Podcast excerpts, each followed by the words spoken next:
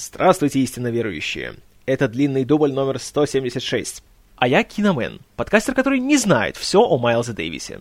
Сегодня Том Круз устраивает Джейми Фоксу незабываемую ночь в фильме «Соучастник» 2004 года выпуска. История о наемном убийце по имени Винсент, который приезжает в Лос-Анджелес на одну ночь, чтобы уладить пару дел, и о таксисте Максе, которому выпадает незавидная участь развозить Винсента.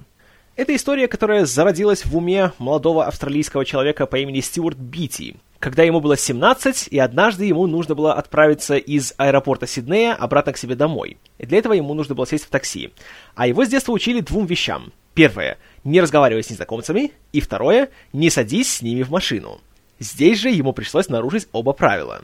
И пока он ехал, он завязал разговор со своим таксистом, и посреди этого разговора к нему пришла такая мысль, что как же легко все это получилось, и с каким доверием и дружелюбием таксист сразу к нему относится по умолчанию.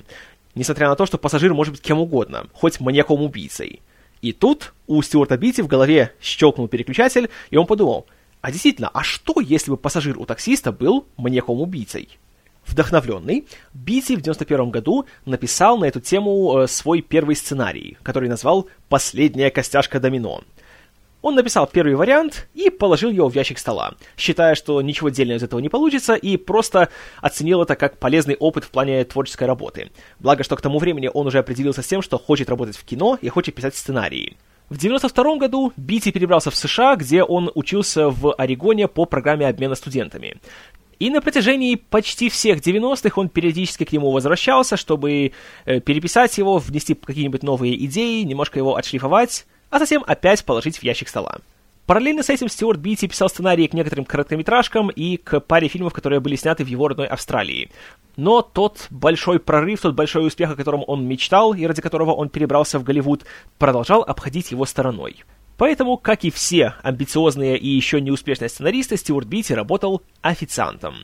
Однако в 99 году ситуация в корне изменилась когда на работе Стюарт Битти совершенно случайно увидел свою бывшую однокурсницу Джули Ричардсон и решил выделить пару минут, чтобы с ней поговорить. Оказалось, что Ричардсон теперь уже занимается продюсированием, и теперь она сотрудничает с компанией Фрэнка Дарабонта и Чарльза Рассела Edge City, которая ищет сценарии для триллеров, которые можно поставить за небольшой бюджет для телевидения. И тут Битти понял, что наконец настало время представить свое первое творение — он вручил Ричардсон свой сценарий, она его почитала, передала коллегам, которые также были довольны, и в итоге сценарий был продан на телекомпанию HBO. И хотя это не было гарантией того, что сценарий будет превращен в фильм, Бити уже, по крайней мере, не пришлось работать официантом. И какое-то время даже шли разговоры о том, что Фрэнк Дарабонт будет режиссером фильма, и он выйдет на кабельном телевидении. Правда, руководство HBO попросило, чтобы в сценарии кое-что было изменено, поэтому Бити его переписал. Их это не устроило. Потом Фрэнк Дарабонт взялся за него и также переписал. Но руководство канала все еще было недовольно и в итоге отказалось от идеи экранизации этого сценария. Бити был расстроен, но не поражен. Он был уверен, что у этой истории есть достаточный потенциал, чтобы из нее сделать полноценный художественный фильм. Поэтому он, по собственным словам, умолял своего агента, чтобы тот организовал ему встречу с начальством студии DreamWorks, которая была единственной организацией, с которой он хотел работать. И, к счастью, у агента был один знакомый менеджер на студии, который, правда, особым энтузиазмом не пылал и три раза переносил время встречи, судя по всему, в надежде на то, что Бити сдастся и бросит всю эту идею. Но он не сдался. И на третий раз все-таки ему удалось встретиться с некоторыми продюсерами и э, менеджерами на студии. Он представил им свою идею. Они как-то, по, опять же, по словам Бити, были почти безразличны к этому всему, но сценарий у него приобрели. А затем в течение двух лет сценарий опять лежал на полке студии и собирал пыль. Хотя к нему выражали интерес разные кинематографисты в определенные моменты, среди которых были и Стивен Спилберг, и Мартин Скорсезе, и Спайк Ли, а также люди меньшего калибра, такие как Мими Ледер или Януш Каминский, тот самый, который оператор на всех фильмах Спилберга. Но никто из них так официально и не давал согласия на то, чтобы стать постановщиком этого фильма.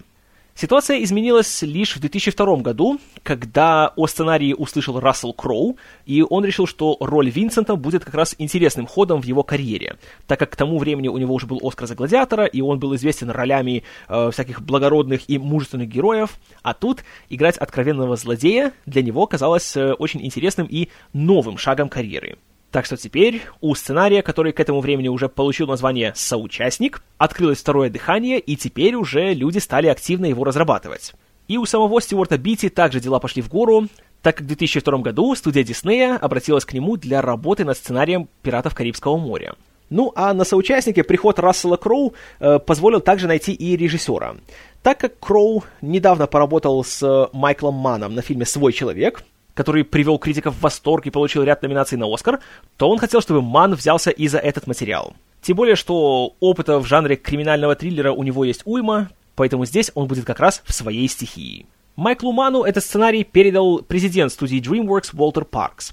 И для Мана как раз это было очень подходящим вариантом, потому что к этому времени он уже более трех лет провел в разработке биографического фильма о миллиардере Хауарде Хьюзе, которого должен был играть Леонардо Ди Каприо. Но когда в том же 2002 году стало известно, что над параллельным проектом теперь работает Кристофер Нолан, и он собирается в главной роли снять Джима Керри, то Ман уступил режиссерское кресло Мартину Скорсезе. И тот фильм, как вы помните, получил название «Авиатор». Ман сказал, что ему уже было неинтересно снимать очередную большую крупнобюджетную биографию какой-то выдающейся личности, и он хотел снять что-то поменьше, что-то более камерное и что-то более сконцентрированное на персонажах. И сценарий соучастника как раз идеально удовлетворял его требованиям. В нем все события происходят в течение одной ночи, в одном и том же месте, Большая часть действия развивается внутри одной машины, тут всего два главных героя, поэтому здесь можно было хорошенько сконцентрироваться на всяких деталях и не волноваться о том, на скольких континентах нужно будет снимать и сколько разных смен костюмов будет у героев. Правда, по своей славной традиции, Майкл Манн взялся не только режиссировать фильм, но еще и переписать сценарий. Так как в том варианте, который он получил, события соучастника разворачивались в Нью-Йорке, ну, потому что э, все думают такси, сразу думают Нью-Йорк. А он перенес его в Лос-Анджелес, свой любимый город на свете, который он знает как мало какой другой кинематографист. Лос-Анджелес для Майкла Мана — это как Нью-Йорк для Мартина Скорсезе и Вуди Аллена. Что, конечно, довольно интересно, если учесть, что Майкл Ман родился и вырос в Чикаго, Вместе с переносом событий в Лос-Анджелес, Майкл Манн изменил и э, главного антагониста в этой истории. Если в нью-йоркской версии от Бити э, заказчиком серии убийств, которые совершает Винсент, была русская мафия, то в Лос-Анджелесе Ман понял, что русской мафии особо-то и нету. А вот есть различные представители латиноамериканских наркокартелей – так что именно они и стали закадровым злодеем. Почему закадровым? И это еще одна причина, которая заставила Майкла Мана взяться за этот сценарий. Сценарий соучастника читался как финальная треть традиционного криминального триллера. Потому что тут есть э, большое расследование, которое проводится против э, главы большого латиноамериканского наркокартеля, э, против которого собраны свидетели, взяты у них показания. И это все делалось в течение многих месяцев, если не лет. В то же время представители наркомафии все эти месяцы, если не года, выискивали информацию об этих свидетелях и разрабатывали план по тому, где они будут когда находиться, узнавали всю их подноготную и думали, каким образом лучше всего будет всех их убрать. А затем они уже нанимают наемного убийцу, который приезжает в Лос-Анджелес и за одну ночь всех их убивает. И сценарий соучастника начинался именно тогда, когда убийца прибывает в Лос-Анджелес, а все остальное мы узнаем только через диалоги героев. В общем, Ман этой идеей загорелся и принялся со всех сторон ее исследовать и поправлять. А вот Рассел Кроу полгода побыл прикреплен к этому проекту в роли Винсента, но так как за эти полгода так и не была назначена дата начала съемок, его терпение закончилось, и он покинул проект. Начались активные поиски нового Винсента, и среди прочего разговоры велись с такими актерами, как Колин Фаррелл и Эдвард Нортон. Но в итоге роль получил гораздо более узнаваемый человек, которого на самом деле мало кто и ожидал увидеть в такой роли – Том Круз. И даже режиссер не ожидал, что он будет играть эту роль, потому что когда он с ним встретился, он как раз предлагал ему роль положительного героя, таксиста Макса. Но Круз решил, что Винсент может быть для него интереснее, потому что это роль, которую он обычно не играет. Ну, потому что это же Том Круз, знаете, он же такой у нас э, добрый, хороший, сверкающий своей миллионно-долларовой улыбкой и спасающий всех. А тут, получается, он должен играть страшную хладнокровную сволочь. И получилась забавная ситуация, когда сначала Круз просто предложил Ману, что, может, я сыграю лучше эту роль, а потом подумал, а может, все-таки лучше я не буду его играть. И теперь уже Ман загорелся идеей того, что это будет как раз отличным ходом для Круза, и это вывернет наизнанку его привычный образ, и он его убедил тем, что все лучшие актеры, э, типа Аля Пачино, или Роберта Де Ниро, или Стива Маккуина, как раз в том же возрасте, в котором был Том Круз, а ему был 41 на этот момент, как раз они в этом возрасте делали подобные ходы и э, начинали расширять свои актерские горизонты. И это убедило Тома Круза, и он взялся играть Винсента. Что касается роли Макса, то тут тоже хватало разных претендентов. Стюарт Битти, вообще, когда писал сценарий, то он в этой роли видел Роберта Де Ниро, что, конечно, было бы хитрым подмигиванием в сторону таксиста. Но Ман искал актера помоложе. И, среди прочего, встречался с Кубой Гудингом-младшим, который был бы и рад сыграть, но Ман отказал ему, потому что они с Томом Крузом уже вместе играли в Джерри Магуайре, а он хотел взять кого-то, кто еще не опробован в паре с Крузом. Далее велись разговоры с Адамом Сэндлером, который как раз в это время тоже пытался немножко свою карьеру направить в другое русло. Только что он снялся у Пола Томаса Андерсона в «Любви, сбивающей с ног», и о нем заговорили как о более серьезном актере. Но по неизвестным причинам с ним также не удалось найти общий язык. А вот с кем удалось, и тут Мана нужно было немножко поубеждать, так это с Джейми Фоксом, который к тому времени уже поработал у Мана на «Али». И Ман дал эту роль Фоксу, который, конечно, всегда был известен как такая очень колоритная личность, он такой, знаете, веселый, обаятельный, задорный человек, а роль Макса подразумевала то, что он должен быть очень тихим, очень пассивным и как можно менее броским. И Ман сказал Фоксу, что роль будет его, если он сможет избавиться от образа Джейми Фокса, если он не будет играть свой типичный голливудский имидж, а сыграет обычного простого работягу. Фоксу такой вызов понравился, поэтому он согласился. И он, кстати, был не единственным из актеров Али, которые также появились соучастники. А, в роли Энни Фаррелл, прокурора, которая выступает главным обвинителем по делу адского наркобарона, э, появилась Джейда Пинкет Смит, супруга Уилла Смита. А также на втором плане появились э, два завсегдатая мановских фильмов, Брюс МcГилл в роли агента ФБР и Барри Шабака Хенли в роли одной из жертв Винсента. В роли полицейского детектива Феннинга, который в течение ночи выходит на след Макса и Винсента, должен был сначала появиться Вэл Килмер, который сыграл одну из своих самых ярких ролей также у Майкла Мана в «Схватке». Но ему пришлось уйти из-за наложения графиков съемок с Александром Оливера Стоуна. А ему на смену был взят э, актер более молодой, но ничуть не менее талантливый, по имени Марк Руфало. Таким образом, актеры были набраны, и начало съемок было назначено на октябрь 2003 года. Майкл Ман поставил жесткое условие снимать э, все сцены в самом Лос-Анджелесе, на натуре, никаких павильонных съемок, никакого зеленого экрана, и все сцены, которые происходят в такси, должны происходить именно на улице. И весь фон, который мы видим из окон такси, должен быть только настоящим. Кроме того, Ман решил э, ввести одну инновацию в съемочный процесс. Так как 90% э, сцен фильма происходит ночью, в темное время суток, то снимать его на традиционную пленочную камеру было бы очень трудно, потому что для пленочной съемки нужно обязательно выставлять искусственное освещение, потому что без него ты просто ничего не захватишь. Будут сплошные тени и темнота. Поэтому Ман поставил задачу своему оператору-постановщику Полу Кэмерону снимать э, практически весь фильм на цифровую камеру Viper Film Stream от компании Thomson. И вот здесь уже у фильма начались э, первые трудности. Кэмерон поработал с камерой на протяжении двух недель, а затем, ссылаясь на страшные, в кавычках, творческие разногласия с Майклом Маном, он покинул проект. Впоследствии в интервью он рассказывал, что работа с цифровой камерой, которая была еще на тот момент на не самой последней стадии разработки, была крайне трудной, э, камера была сама не эргономичная, и с ней было очень тяжело обращаться, да и ее цветопередача оставляла желать лучшего. Манджи, наоборот, был в восторге от тех возможностей, которые открывала для него цифровая съемка в высоком разрешении, поэтому он отпустил Пола Кэмерона, а на смену ему пришел куда более сговорчивый оператор Дион Биби, который, среди прочего, снимал такие фильмы, как «Эквилибриум» и «Чикаго». В целом, ночные съемки в Лос-Анджелесе были довольно хлопотным делом, учитывая то, что Ман человек э, очень дотошный, очень, который любит контролировать самые мельчайшие аспекты кинопроизводства, и он является при этом страшным перфекционистом. И это особенно хорошо ощутил художник-постановщик Дэвид Воско, которому, правда, не привыкать работать с перфекционистами, потому что он э, работал почти на всех фильмах Квентина Тарантино, до «Джанго освобожденного», а также на первых фильмах Уэса Андерсона, включая «Академию Рашмур» и «Семейку Тененбаумов».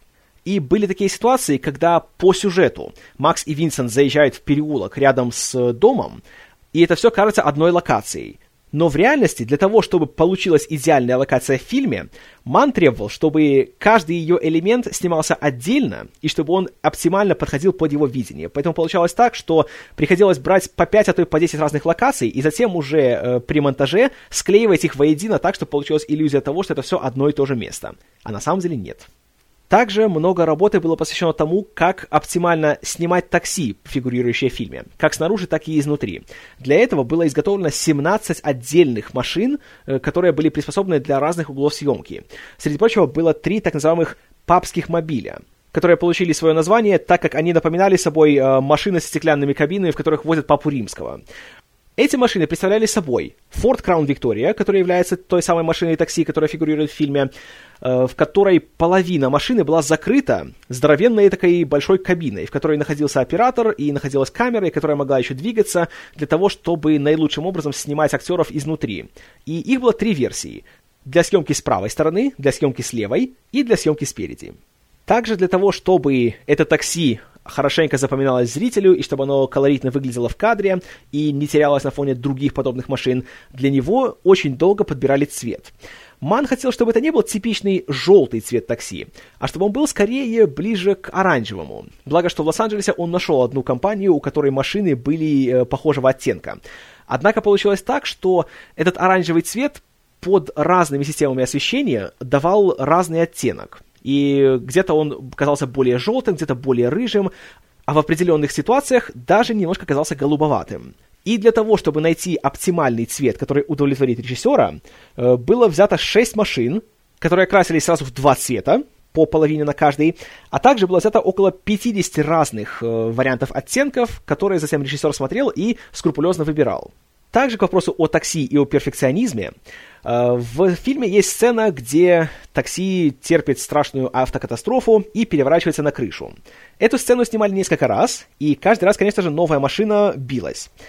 И для того, чтобы все выглядело максимально э, правдоподобно и э, бесшовно одна сцена переходила в другую, то для сцен после этой аварии, где мы видим уже, собственно, актеров в машине, брались те же самые машины, которые бились в предыдущих дублях. Что, конечно, требовало еще дополнительной работы над ними, потому что, естественно, когда каскадер выполняет трюк на машине, то внутри машины еще есть дополнительные приспособления, которые позволяют ему не погибнуть при аварии.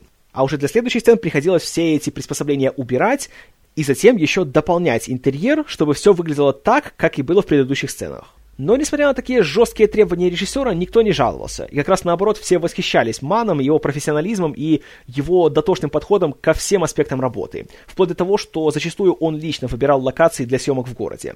И даже Джейми Фокс, который так немножко любил с ним поговорить о том, что вот он из Лос-Анджелеса, понимаете ли, он знает этот город, он из гетто, а Ман обрывал его и говорил, нет, ты не из гетто, я тебе покажу гетто. И они ехали в такую часть города, где Фокс никогда даже ногой не ступал. И он смотрел, и ему реально было не по себе.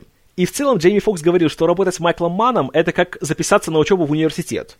Потому что у него на съемках чувствуешь себя студентом-первокурсником, которого учат уму-разуму. И надеешься только, что ты не провалишь экзамен у этого сурового профессора. И насколько трудоемко было съемочной группе работать с Маном, настолько же основательно нужно было готовиться к своим ролям всем актерам. Так, том Круз потратил более трех месяцев на подготовку к исполнению роли Винсента. Вместе с Майклом Маном они э, придумали весь его визуальный образ, включая его костюм, его бороду, то, что он седой. А Ман для него и для Фокса написал подробнейшие биографии обоих персонажей. От того, где они родились, в какой семье они росли, чем они увлекались, где они учились и так далее. Также, учитывая то, что Винсент является профессиональным убийцей с многолетним опытом, он должен быть мастером владения огнестрельного оружия. Для этого Ман нанял своего старого товарища Мика Гулда, технического консультанта, который учил э, актеров э, обращению с оружием, еще начиная со схватки. И он устроил Крузу, который вроде бы уже с оружием много раз работал на экране, новое испытание. Он учил его работать с боевыми патронами.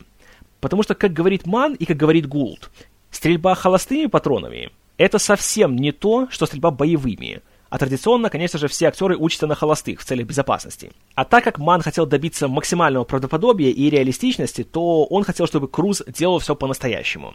Аналогично, Ман, для того, чтобы снять все это оптимальным образом, он тоже проходил эти тренировки вместе с Крузом.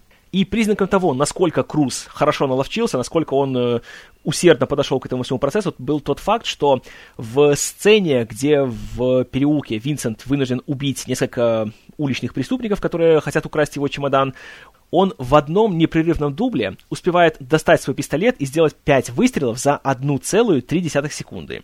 Но кроме работы с оружием и э, работы над своей физической формой и постановкой боев, Круз также еще совершил очень необычную вещь э, при подготовке к этой роли.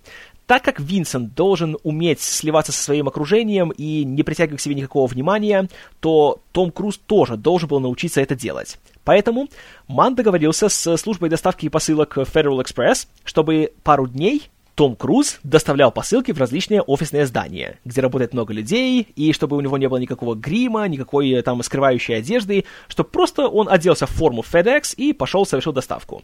И что самое интересное, никто его не узнал. Ну и также, следуя своей славной традиции, Том Круз настолько много тренировался в плане своих рукопашных боев вместе с Миком Гулдом и постановщиком трюков Джоэлом Крамером, что на съемках он настаивал на том, чтобы совершать все свои трюки самостоятельно. И так как съемки соучастника не подразумевали каких-либо ситуаций, где будет э, присутствовать серьезная угроза жизни или здоровью Тома Круза, то ему это разрешали делать. Джейми Фоксу также пришлось изрядно попотеть при подготовке к роли Макса. В отличие от Винсента, его герой оружием не умеет пользоваться и делает это впервые в своей жизни на протяжении фильма, поэтому он на стрельбище не ездил. Но по сюжету мы узнаем, что Макс уже 12 лет работает таксистом. Логика Мана была такая.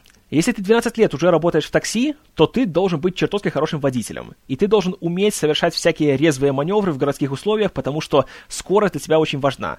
Ты должен все делать быстро, делать все точно и, разумеется, безопасно. А для этого было нужно, чтобы Джейми Фокс достаточно долго проездил за рулем Форда Краун Виктория, который является моделью э, такси, чтобы он чувствовал себя как дома в этой машине, чтобы это стало частью его и чтобы все рефлексы дошли у него до автоматизма. Для этого Джейми Фокс, Майкл Манн и ряд технических консультантов отправлялись за город на гоночную трассу, и там Фокс оттачивал свои навыки езды. А чтобы ему жизнь медом не казалось, то Майкл Манн садился в гоночную машину и еще и соревновался с ним. И еще одна важная вещь, которую Фокс усвоил на съемках с самого первого дня, это то, что когда ты сидишь за рулем в машине и камера перед тобой, то не надо делать то, что делают все актеры во всех фильмах всех времен. То есть каждую секунду вертеть рулем вправо и влево. Ну а кроме этого, для более полного вхождения в образ, Фокс также провел много времени общаясь с настоящими таксистами, он проездил с ними в машине много смен, посмотрел, как они себя ведут, как они следят за своей машиной, как они общаются с клиентами, какой у них опыт, какие у них накопились истории, как они одеваются и так далее и тому подобное. И также нужно отметить, что для Майкла Мана, конечно, тема такси очень является близкой и важной, потому что он сам в молодости водил такси, его отец был таксистом, а его дед так и вовсе был владельцем компании, которая занималась извозом. Но не только Фокс и Круз работали над своими ролями. Марк Руффало, например, несмотря на то, что его персонажу не приходится ни в кого стрелять на протяжении всего фильма, также прошел интенсивный курс обучения обращению с оружием, также стрелял, также боевыми патронами, потому что если он полицейский, если у него уже много лет опыта, то он должен смотреться максимально убедительно, даже если он просто держит пистолет в руке. И еще Ман по своим старым знакомствам свел Руфало с э, настоящим детективом из Лос-Анджелеса, который занимается вопросами криминала, связанными с наркотиками. И от него Руфало перенял как его внешний вид, так и его походку, так и его общие манеры.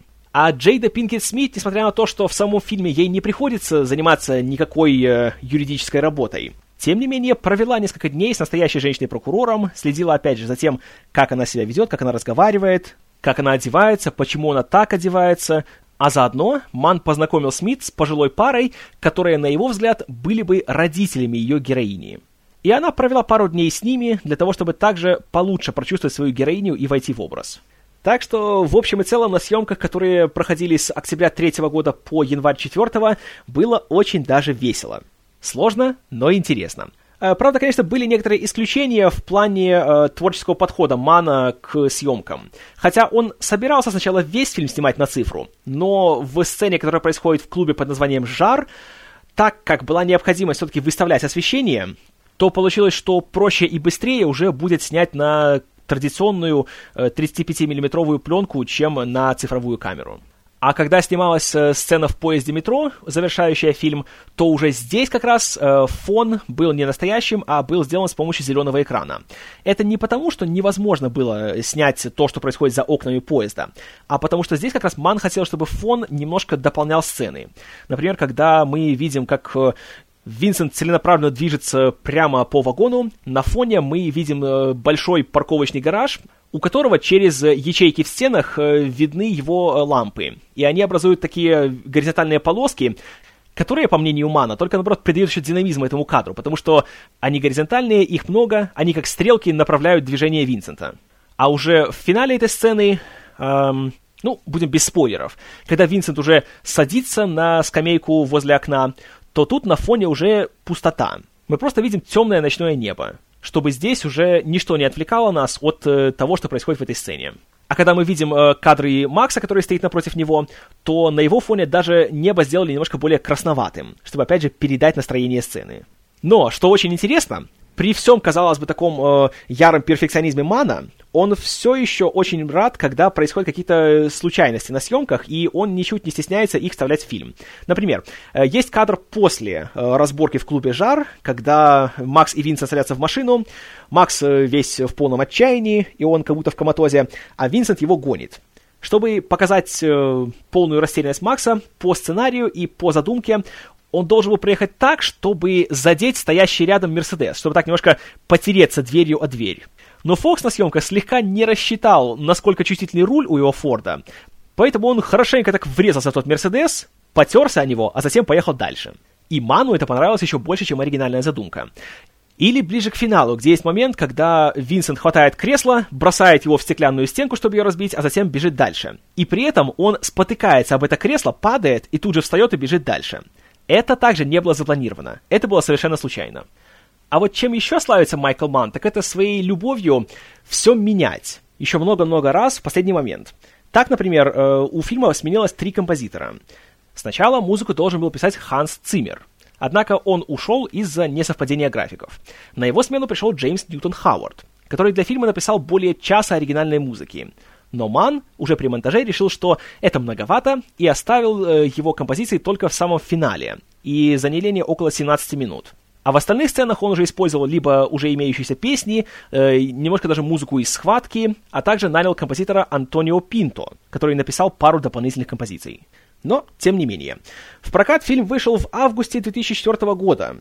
Конечно, гигантским хитом уровня Шрека 2 или Человека-паука 2, которые вышли тем же летом, он не стал, но при своем бюджете в 65 миллионов долларов он собрал 101 в США и еще 116 за рубежом, став таким образом прибыльным фильмом. Собрал очень высокие оценки от критиков, которые довольно сдержанно приняли Али, а на следующий год получил даже еще две номинации на Оскар.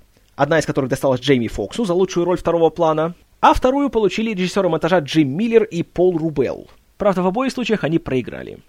Лучшим актером второго плана стал Морган Фриман за «Малышку на миллион», а лучший монтаж был у «Авиатора» одним из продюсеров которого также был Майкл Манн. Что касается соучастника, то я помню, что впервые я о нем узнал, когда прочитал о нем в одном из киножурналов, которые как раз я очень активно читал в 2004 году. И помню, что в той статье особое внимание уделяли сцене, где э, герой Фокса спрашивает героя Круза, убил ли тот человека, который упал из окна на его машину. А Круз отвечает, нет, я его не убил, я стрелял в него. Пули и падения убили его. Я прочитал это и подумал, о, боже, будет еще один претенциозный криминальный триллер, который отчаянно пытается скопировать крутые фильмы типа «Бешеных псов» и «Криминального чтива». И тут все будут такие крутые и, и претенциозные. Поэтому как-то поначалу у меня особого восхищения он не вызывал, и особо я не стремился его посмотреть.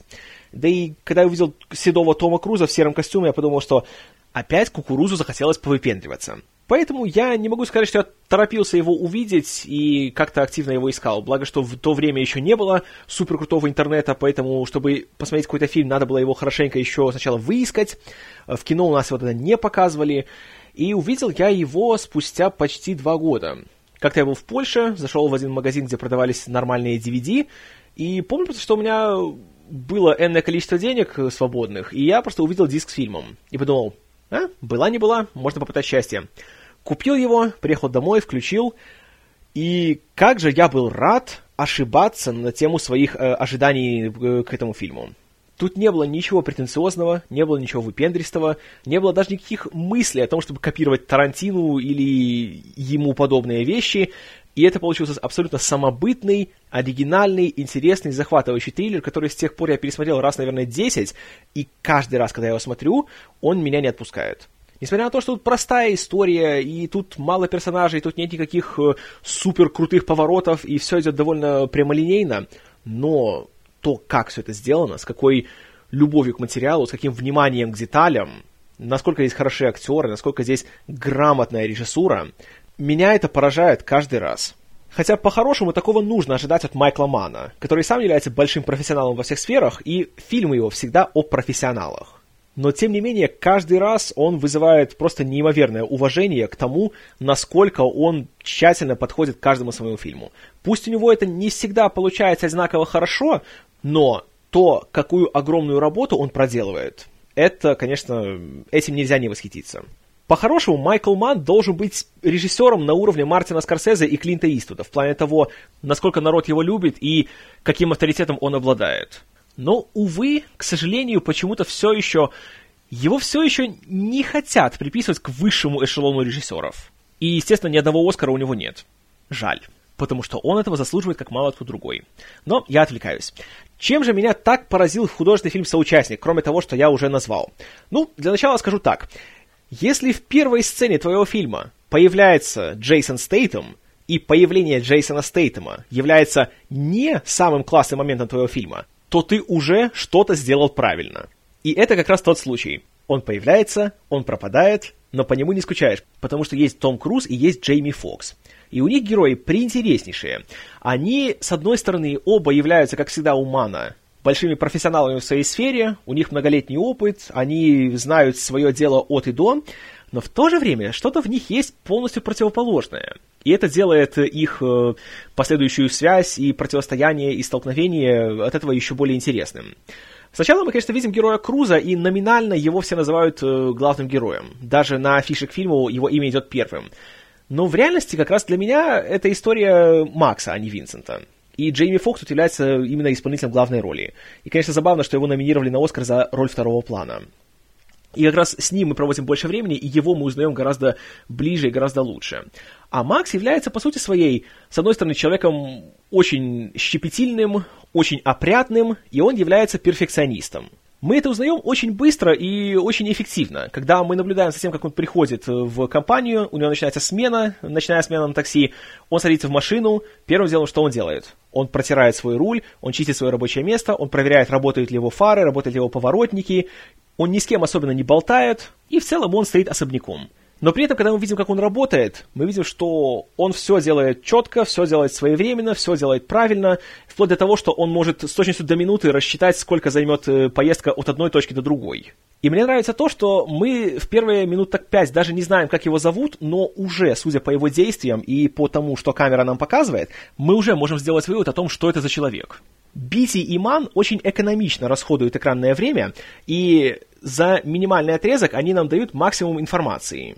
И зачастую одни и те же сцены здесь выполняют несколько функций. Или одни и те же персонажи здесь также выполняют более чем э, одну цель. В этом плане мне очень понравилась сцена, где э, Макс подвозит прокурора Энни. И по пути они с ней знакомятся, он ей рассказывает о себе, она немножко о себе.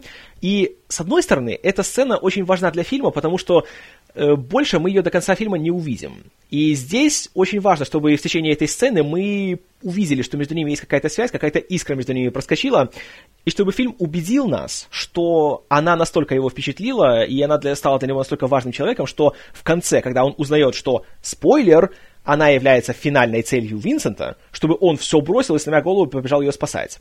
И в этой же сцене также э, Макс начинает немножко очаровывать и самого зрителя, потому что здесь Джейми Фокс включает свое обаяние, и оно сияет на весь экран. Плюс в этой сцене мы узнаем больше о Максе. Мы узнаем о том, что у него есть большая мечта, о том, как он откроет собственную компанию, которая будет развозить людей на лимузинах, и как он хочет, чтобы все было идеально, что он составил бизнес-план, что он э, наберет себе машины, наберет людей, на, найдет себе клиентов. Когда все сойдется, когда все будет вот как надо, все будет идеально, тогда он возьмет и создаст свою компанию что опять же подчеркивает его перфекционизм и показывает его как положительные стороны, так и не очень. Ну а во-вторых, эта сцена показывает нам, что Макс является профессионалом в своем деле. Когда он рассказывает Энни, как они куда поедут, как будет лучше, как будет быстрее, хотя она ему говорит, что ее маршрут будет более экономным, а он говорит, что нет, его будет получше, и в итоге он оказывается прав. И в целом я не могу не отметить тот факт, что если в твоем фильме есть просто сцены, где два человека сидят в машине и разговаривают, и ты смотришь, и ты не можешь оторваться от этих, сцен, то это уже хороший фильм. И режиссер тут точно на своем месте.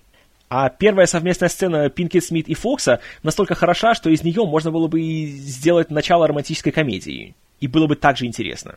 В то же время мы потихоньку начинаем знакомиться с Винсентом, который выступает скорее не столько человеком, сколько механизмом. У него все движения резкие, минимальные, отточенные, видно, что уже не первый год он этим занимается, и несмотря на то, что он выглядит как Том Круз, ему как-то вот удается идти в толпе и не притягивать к себе внимания, и веришь в то, что Человек с такой внешностью может потеряться в толпе, и никто его особенно не запомнит. И методы у него соответствующие. Он носит серый костюм, и он ездит на такси.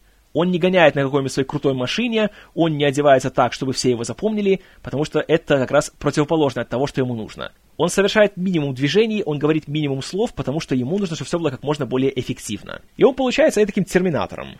Но в то же время, когда ему нужно добиться своей цели, и для этого нужно стать э, хотя бы более-менее похожим на нормального человека, он тоже включает свое обаяние. В этом плане очень хороший момент, когда Винсент уговаривает Макса, чтобы тот э, был его водителем на ночь, и он предлагает ему 600 долларов. Посмотрите, какой здесь Том Круз. Включает свою эту ухмылку, начинает его всячески искушать, и, черт побери, у него это получается бесшовные вот эти переходы от этого его стального роботизированного состояния к такому более теплому и человечному получается просто безупречно. Как и в целом его совместные сцены с Фоксом. Они проводят вместе большую часть фильма, и тут, конечно, если бы хоть немножко эти два актера э, сработались бы неудачно, то фильм провалился бы, потому что тогда будет просто скучно. Но у них же получается так, что в каждой сцене и на каждой стадии их э, общения всегда интересно. Всегда это затягивает, всегда захватывает. И, и что, наверное, больше всего мне понравилось, это то, что не всегда знаешь, на чьей стороне тебе нужно быть. Потому что да, Винсент хладнокровный убийца, он такая сволочь, конечно, как можно ему симпатизировать. Но в то же время есть ряд разговоров у, у него с Максом, где хочешь не хочешь, начнешь говорить, что «А знаете, да, этот Винсент говорит по делу. В этом плане мне больше всего понравился их диалог после того, как э, Винсент убивает свою первую жертву, и там у него все идет не по плану. Они запихивают труп в багажник и едут. И затем Макс, э, весь э, потрясенный увиденным, начинает говорить о том, как Винсент мог так хладнокровно его убить, а Винсент ему очень холодно и очень рационально напоминает о том, что это всего один человек. А вон в Руанде убивали людей десятками тысяч. И что-то Макс не особо тревожится на эту тему. А он говорит, ну я же никого в Руанде не знаю. И тут Винсент ставит ему шах и мат. И говорит, так человека в багажнике ты тоже не знаешь. И это гениально. И вот, кстати, еще один интересный момент на тему того, как эти герои отличаются. Винсент, он, да, он профессионал, он все делает четко и размеренно, но как только у него что-то идет не так, как должно, в частности, с человеком, который выпадает из окна и падает на такси, он не теряется, и это не сбивает его с пути, а он адаптируется под свою ситуацию. В то же время Макс, как мы узнаем из того, что он рассказывает о себе, это человек, который хочет, чтобы ситуация адаптировалась под него. И он гораздо более пассивен. И это лучше всего прослеживается на примере его мечты о его компании, которую по-хорошему он может давно уже создать и работать и развивать ее. Но нет, надо подождать, пока вот будет это, пока вот будет то, чтобы все сослось как надо. А так не бывает. И это на самом деле просто отмазка ни одна успешная организация не началась с момента, когда все было идеально. Она началась тогда, когда был хоть какой-то минимум, и из этого минимума все начало расти. И Макс говорит в определенный момент, что работа в такси это временная для него. Вот когда он сделает свою компанию, тогда все будет круто. Но при этом он работает таксистом уже 12 лет. Да, временно. И смотреть, как эти двое начинают э, такую дуэль умов на протяжении фильма, и как периодически оказывается то Макс прав, то Винсент, это неимоверно интересно. Несмотря на то, что все это происходит в рамках, казалось бы, стандартного криминального триллера, в котором никаких сюрпризов для себя не найдешь, фильм смотрится свежо и оригинально, благодаря своему подходу. И мне еще очень нравится то, что э, два героя друг на друга влияют. Как влияет Винсент на Макса, конечно, это очень легко проследить, и это видно по его реакции, когда он видит трупы, или когда Винсент перед ним убивает э, владельца клуба Дэниела, который является джазменом, которого играет Барри Шабака Хенли. Там, конечно, реакция чисто физическая, и она у него снаружи. А в то же время Макс, как человек более, простите тавтологию, человечный, также постепенно пробирается под поверхность Винсента, под его этот каменный фасад и под его нигилистскую философию. Вплоть до того, что есть просто моменты, где он на секунду буквально можно увидеть по его лицу, что он начинает колебаться. И он начинает как будто сомневаться в том, что он делает. Когда он убивает того же Дэниела, и когда он держит его за голову, чтобы ее более плавно опустить на стол, посмотрите на его лицо. Видно, что он немножко замешкался. И вот это классно. Вот то, что у этого робота начинаются сбои в программе, это подано очень тонко и очень интересно. И как раз именно в той мере, в которой нужно. Большой плюс Мана, что он ни в чем никогда не перегибает. И он не позволяет по тексту перейти в текст. Что еще мне очень понравилось именно в уже чисто жанровом элементе фильма, то, что вроде тут есть экшн-сцены, и они должны быть, э, знаете, шумными и быстрыми, тем более, что это летний фильм, все должно быть, наверное, крутым и ярким, а тут как-то наоборот, тут есть пара перестрелок, но они сняты и сыграны так, будто все просто злы от того, что пришлось устроить перестрелку. В этом плане мне очень нравится сцена в клубе «Жар», где Винсента разоблачают люди из полиции и ФБР, и начинается большая перестрелка. И в ней у него есть такое выражение лица из стиля «Ну вот смотрите, что вы заставили меня сделать». И он зол от того, что ему приходится бегать, стрелять и убивать людей. И вот это меня впечатляет гораздо больше, чем то, как он это делает, или сколько раз, или под какую музыку и с какого угла это снято. Потому что далеко не в каждом фильме во время перестрелки ты увидишь героя, который не хочет участвовать в большой шумной перестрелке, несмотря на то, что все равно он выйдет из нее победителем. И как раз благодаря тому, что Ман все это дело снимает в таком минималистичном стиле, оно впечатляет гораздо больше, чем если бы тут все было так гладко снято, если было замедленное действие, если бы были всякие крутые движения, и если бы Круз бегал и стрелял с двух рук. Но, тем не менее, эти сцены сделаны здесь просто по высшему разряду. Но все перестрелки, все драки и все пешие погони не имели бы такого эффекта, если бы нам было все равно, кто эти персонажи и что с ними происходит.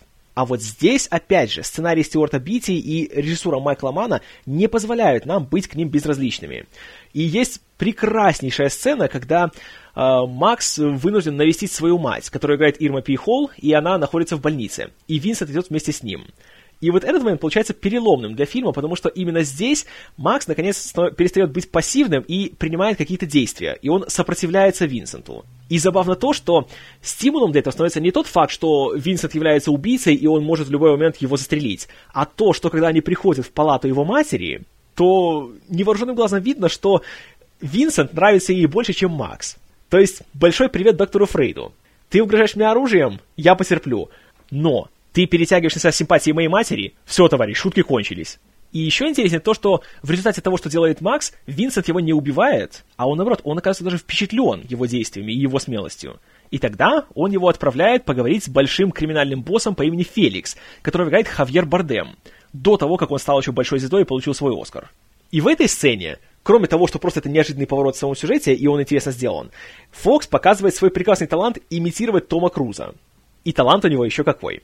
А Хавьер Бардем тоже, что интересно, его снимали всего два дня из съемочного графика, но для того, чтобы войти в образ, он две недели э, работал над акцентом, чтобы говорить не со своим родным испанским, а с мексиканским акцентом. Потому что, оказывается, есть большая разница. И это еще одна сцена, которая, с одной стороны, неимоверно напряжена, и она хорошо продвигает сюжет, она дает себе увидеть еще одного нового персонажа, и понимая, что он тут является, по сути, большим кукловодом, который управляет всей этой операцией.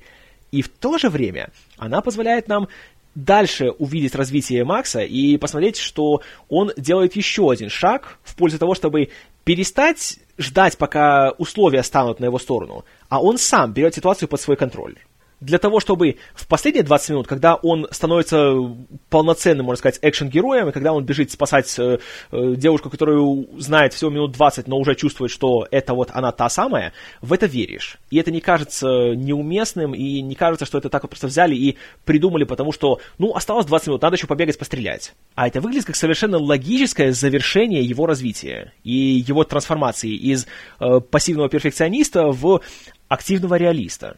И по иронии получается, что в финале, а, спойлер, он побеждает Винсента именно потому, что он действует абсолютно иррационально. Он выходит, он зажмуривается и просто стреляет во все стороны. И попадает в него. Несмотря на то, что Винсент гораздо более опытен, и он э, убийца, это его профессия, но он проигрывает. Вот это, конечно, прекрасный финал, и как раз для такой истории он идеален. Но, кроме Джейми Фокса, Тома Круза и Джейди Пинкет Смит, тут еще есть ряд очень хороших актеров. Здесь э, хочется отдельно выделить Марка Руфало, который играет детектива Феннинга, который параллельно с нашими героями также выполняет, в принципе, две функции. Во-первых, он э, продвигает сюжет, и он выдает нам экспозицию. Когда он находит своего информатора мертвым, точнее, он находит кровь, а его трупа нет, он понимает, что что-то здесь не так. Он начинает расследовать э, это убийство, по крайней мере, то, что он считает убийством. И таким образом он дает нам э, заполнить пробелы на тему того, что вообще является причиной визита Винсента.